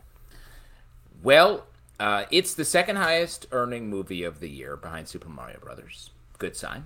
Uh, it feels like a good movie, but I do think to say it's going to save superhero movies is an overstatement because what it is is just a really great Guardians movie, which is like a good superhero Marvel movie franchise.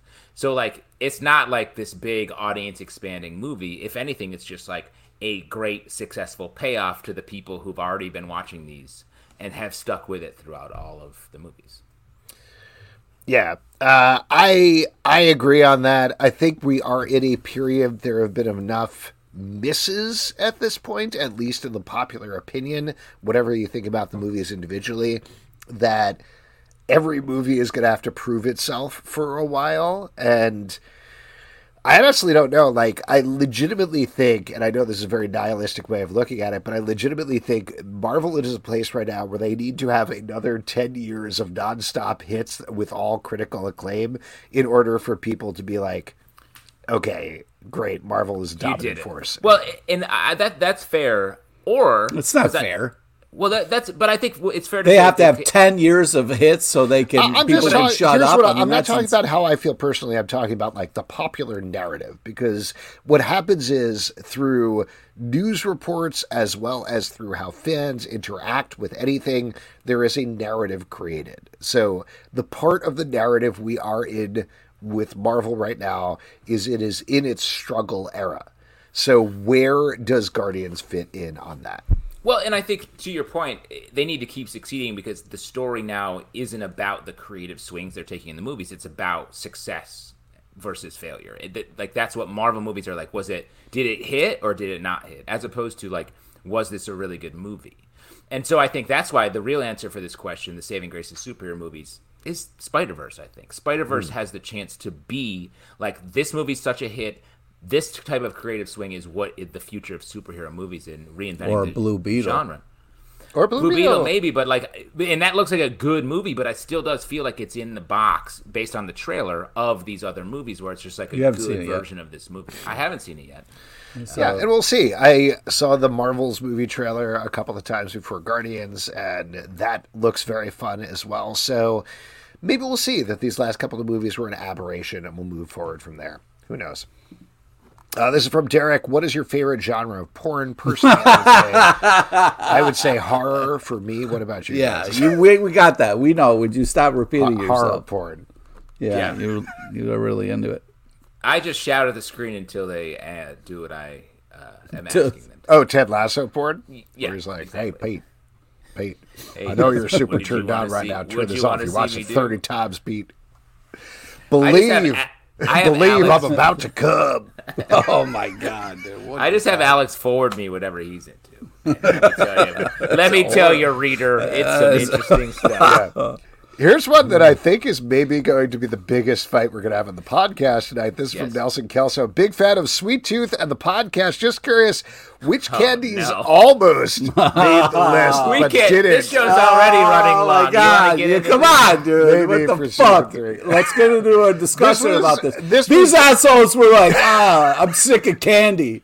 I don't fucking like the idea of candy anymore. Let's fucking First eat- off, don't spoil the end of our Candyman podcast. No, it's all right. Secondarily, Fucks. we had a fight about warheads that I couldn't have contemplated happening with any people in my entire life. Pete refused to eat warheads like it was Warheads eating. fucking suck." Yeah, it's candy. Oh my god! Yeah. Wow. Uh, yeah, I don't know. I, I think we texted each other a bunch of lists of candies, and ultimately Pete was like, "Only want to eat chocolate for the most part." I wanted. And you have strong feelings about candy. Yeah, surprise! I have strong feelings about things. So yeah, um, I have also have a problem with candy, and uh, yeah, so I had, uh, I had some strong opinions about the different kinds of candy, and then these guys weren't into it. They're like, man, I don't know, I don't like it. Yeah, I don't. I don't think it was much like Warheads was the biggest fight in season three of the Sweet Tooth podcast, but I think mostly it was sending a list, particularly in the second half of the season, and being like, "What do you think, Pete? Please don't fight with us. Just choose something so we can move." And if I remember correctly, it was Pete sending a list and us being like, "We've covered chocolate with caramel and nuts five times. It Let's doesn't try matter to shake if it's it a up different little bit." candy bar. It's a different candy bar. Yeah. The the maple syrup. Uh, that's the spoiler for the last episode. Is we chug straight maple syrup from the uh, jug, if you want to call it that. That was that was, that, my- that was a little bit delicious. of a fight, whether that's delicious. candy or not. And ultimately, you ended up loving it, Pete. So there I you go. did, but right. it's not a candy. No. Tell your tongue that. Uh, Tell your is, tongue that, Pete. I wanted Rolos. This is from Comics with Kids, the Comics Corner box. Do you think there could be a cowboy comic book revival since shows like Yellowstone are so popular? Great Ooh, question. good. Yeah, I think that's a great call, and I would love that. I would love just some. I mean, you could do it in superhero genre with someone like Jonah Hex, a character that I'm surprised we haven't seen more of in light of Yellowstone. Uh, someone at DC wants to hit that up. I think we're ready for it. Or things like um, East of West, where we get sort of like interesting takes on the Western genre, using the Western genre in different ways. Well, the thing that's, uh, I think, actually kind of, this episode is wild. Uh, the thing that's kind of interesting about this, actually, is you would think, and there certainly have been Western comics, but you think the sort of thing that Yellowstone is, which is soap opera, would lend itself to comics because comics are also essentially soap opera. But I think comics have become more premise driven, like we were talking to Bendis and Oeming about a little bit. Um, so it it they've kind of moved on from that a little bit in a certain way. Um, That said, I do think somebody doing like a Jonah Hex thing where he settles down on a ranch or something like that would do very well. I love Jonah Hex. Yeah. Yeah. And just to shout out a, a recent one, there was the Grootfall issue of Guardians of the Galaxy. Yes, that great was. Western. I don't know if that's going to continue with further issues, but if you got a Western hankering, you can check that out. it that issue did feel like it was setting up the next Guardians arc, and th- that issue, while is also Western, it is so much Firefly slash Serenity that if you like those books, get it. Uh, this is from Derek Mainhart. Audience question: What are some of your favorite audience questions? Great stuff. Oh man, we've had I some like checking great. in with Alex's porn habits. yeah, Right, yeah. right. there you go. Uh, this is from Prime Energy. Is there a Image or Boom comic you would want next to be adapted for a movie or streaming? Oh man, yeah, like any of the Image books. Uh, Image and Boom have been killing it. Uh, they've just been cranking out such really creative, amazing stuff, and the art is just absolutely spectacular. So yeah, One of the really things that I've been really loving from Boom that I would love to see as a TV show someday is they have these comics about a character called Buffy the Vampire Slayer. Oh. They've been doing a really good job, and it would be really cool as a as a TV show. you have been loving the Buffy reboot stuff. Yeah, Buffy reboot. But I actually want to say it. I know they are adapting this for TV. Um, Something is killing the children is the main thing for Boom that I'm like Yeah, that's very excited call. for. Um, let me get that. Is it nails? The um, what is the that Texas blood shouts? Uh, or sorry, rain, rain. Mm. Um, the uh, the uh, Joe Hill comic, the, the comic based on the Joe Hill story. Yeah, yeah, that's a good one. Uh, and let's see. Uh, uh, Comics with My Kids says, "Is it a bad idea to ask about LinkedIn when asking an audience question?" Oh, fire! Deep cut, hit it, Alex. You Yeah. gotta tell the story. Uh, sure. So the story is we were do- this back when we were doing the live show. Do we have time One to of get our- into this? one like of our I'll that? do last- the short version of this. Oh my God. Uh, we were doing the live This show. show is and- already so long, and Yeah, no, I know, but we're gonna go three to four hours for this one. Uh, the we were doing the live show, and somebody stood up and was like, "Hey, um, I I have a question. Why haven't you responded to my request on LinkedIn yet?" And it was somebody who had applied to a job that I was hiring for. Who I think it's to this the- person. I think it's Yeah. this person. Oh my God, it's definitely not. Uh, but it was somebody Hire who had applied to a job that I was hiring for who came to the live show to find out why I was not hiring her for a job.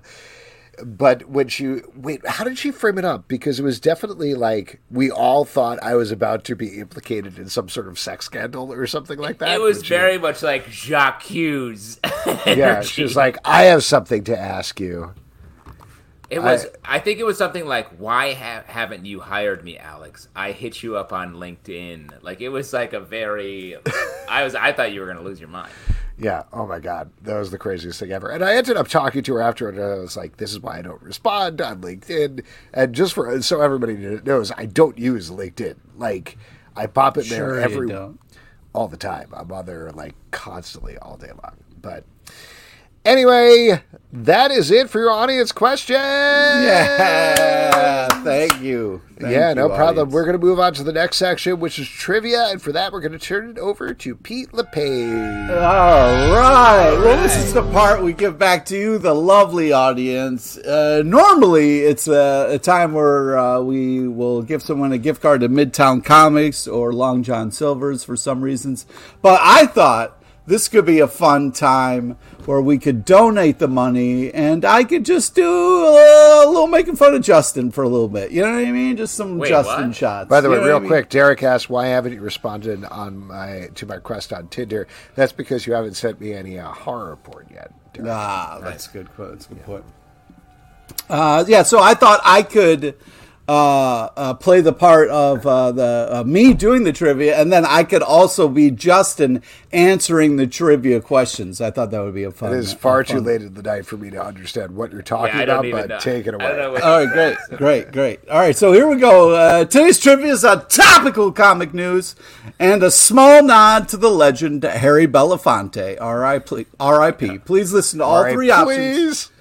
Uh, before making your selection. Here we go. Question number one. On June 20th, Tom King will come out with this number one DC comic. Is it A, Penguin, B, Used to Be My Venom, or C, a Toe for Grace? All right, we're going to go to Justin for this one. Um, Yo, what's up? I'm JT Sis. I don't know if you can tell by my cool background. I got a Christmas tree and a rake back here. What's up? Ah, man, I'm so busy from being out on the road. You know, I'm a line producer most of the day. Uh, I, you know, you know, I see what you did there with the Spider-Man rep because I'm a nerd too. It's A though, obviously. Wait, Ah. I'm sorry. Is is the concept here that you're both doing the? Trivia? I'm sorry, what? I'm sorry, I wasn't uh, here for a second. That was uh, JT Sis talking. Uh, if This you is want to somehow address me, crazier than when Kevin uses a puppet to do. Yeah. Okay. Here we go. Yeah. The other guy time. misspoke when he said this episode was wild. All right. Here we go. Question number two. What is being Justin? Question number two. What is being teased Yes. uh, that will happen in the Quiet Council uh, in the upcoming Immortal X Men number twelve? Is it A? It will erupt in violence. B, it will finally start to deal with the infrastructure issues on this island, or is it C, Adam Driver? All right. Oh man! Uh, uh, first off, I you know I love what they're doing, um, uh, and obviously it's A because I'm an island boy. I'm an island boy. Oh my god. I Number three, high. IDW is coming out with a horror comic on June 14th. Written by whom? Is it A. Steve Niles, B. Laura Stop Shaving, or C. Laura Harrier?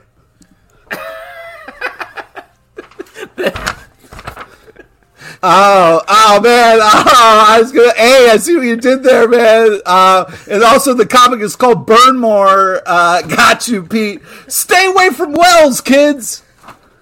Thank you, thank you. All right, Wait, is it done? it's done. It's done. I mean, it's not done. It's never done. it's never Uh, done.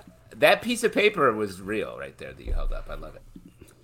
That's great. Uh, did I Justin stole uh, my niece's uh, uh, art uh, supplies to make that uh, background. Uh, shouts to Ramsey Hassan. This is Pete's Joker moment. Oh my gosh. Uh, I'm not quite sure what just happened, but assuming that I do understand, first of all, who was the what was the secret movie or TV show you were referencing? Pete? Oh, thank you for asking. I was talking about the 2018 hit Black Klansman. oh, nice. And what would you like to donate to, Pete? Oh, I don't. Uh, I don't know. I think he means to ask Justin. Yeah, I would Oh. say we we support the uh, Writers Guild. You know, throw some money over there. Support uh, Let's the buy some. writers. Let's buy some pizzas for the. Yeah, we could, buy Yeah. some pi- we could buy two pizzas. Yeah, two pizzas. Or some Long John Silvers. They would love that. Oh, they probably would, Fish on the line. Fish on the line. Hey, anybody want these fish sticks these guys bought? They're loose. They're loose They're fish loose sticks. Fish sticks. You like that, right, writers? And here's the thing: they love it. They don't care. They they got no morals. They're hungry. The writers they don't got any money. They're gonna eat Whoa, fish whoa, sticks whoa, off whoa, the whoa. floor if they want to. You know what I'm talking about? I work for a studio. Yeah, I- I As can we tell. all know, new comic books come out all the time. What are you guys looking forward to that's coming out this week?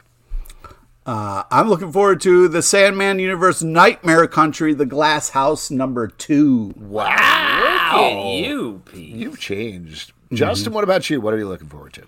Uh, great question. I mean, shouts to Murder Inc. from our Yeah, Murder, Inc., for uh, sure. guests on the show. But I also want to shout out a comic. You know, I've been liking. There's uh, two Iron Man books that are coming out tomorrow. Uh, the uh, the Invincible Iron Man number six, six by Gerry Duggan, and the Dukes. um, the Dukes, and I'm Iron Man number three.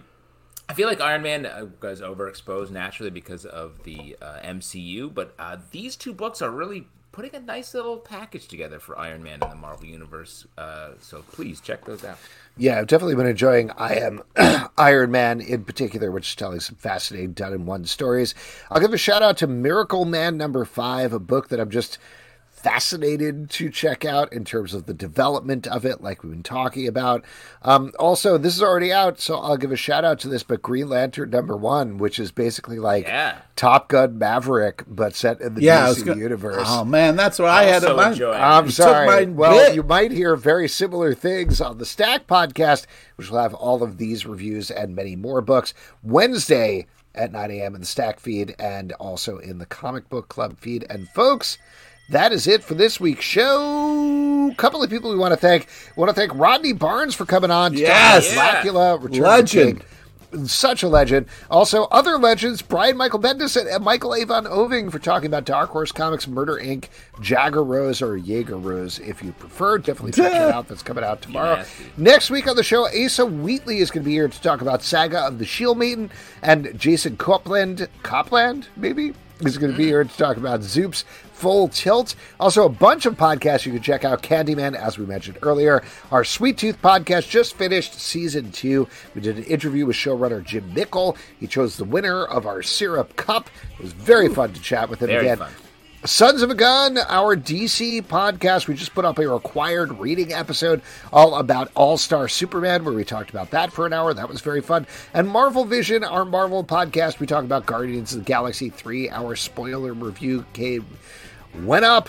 Riverdale After Dark, our Riverdale podcast is posting weekly. Patreon.com slash comic book club to support the show and all the shows we do.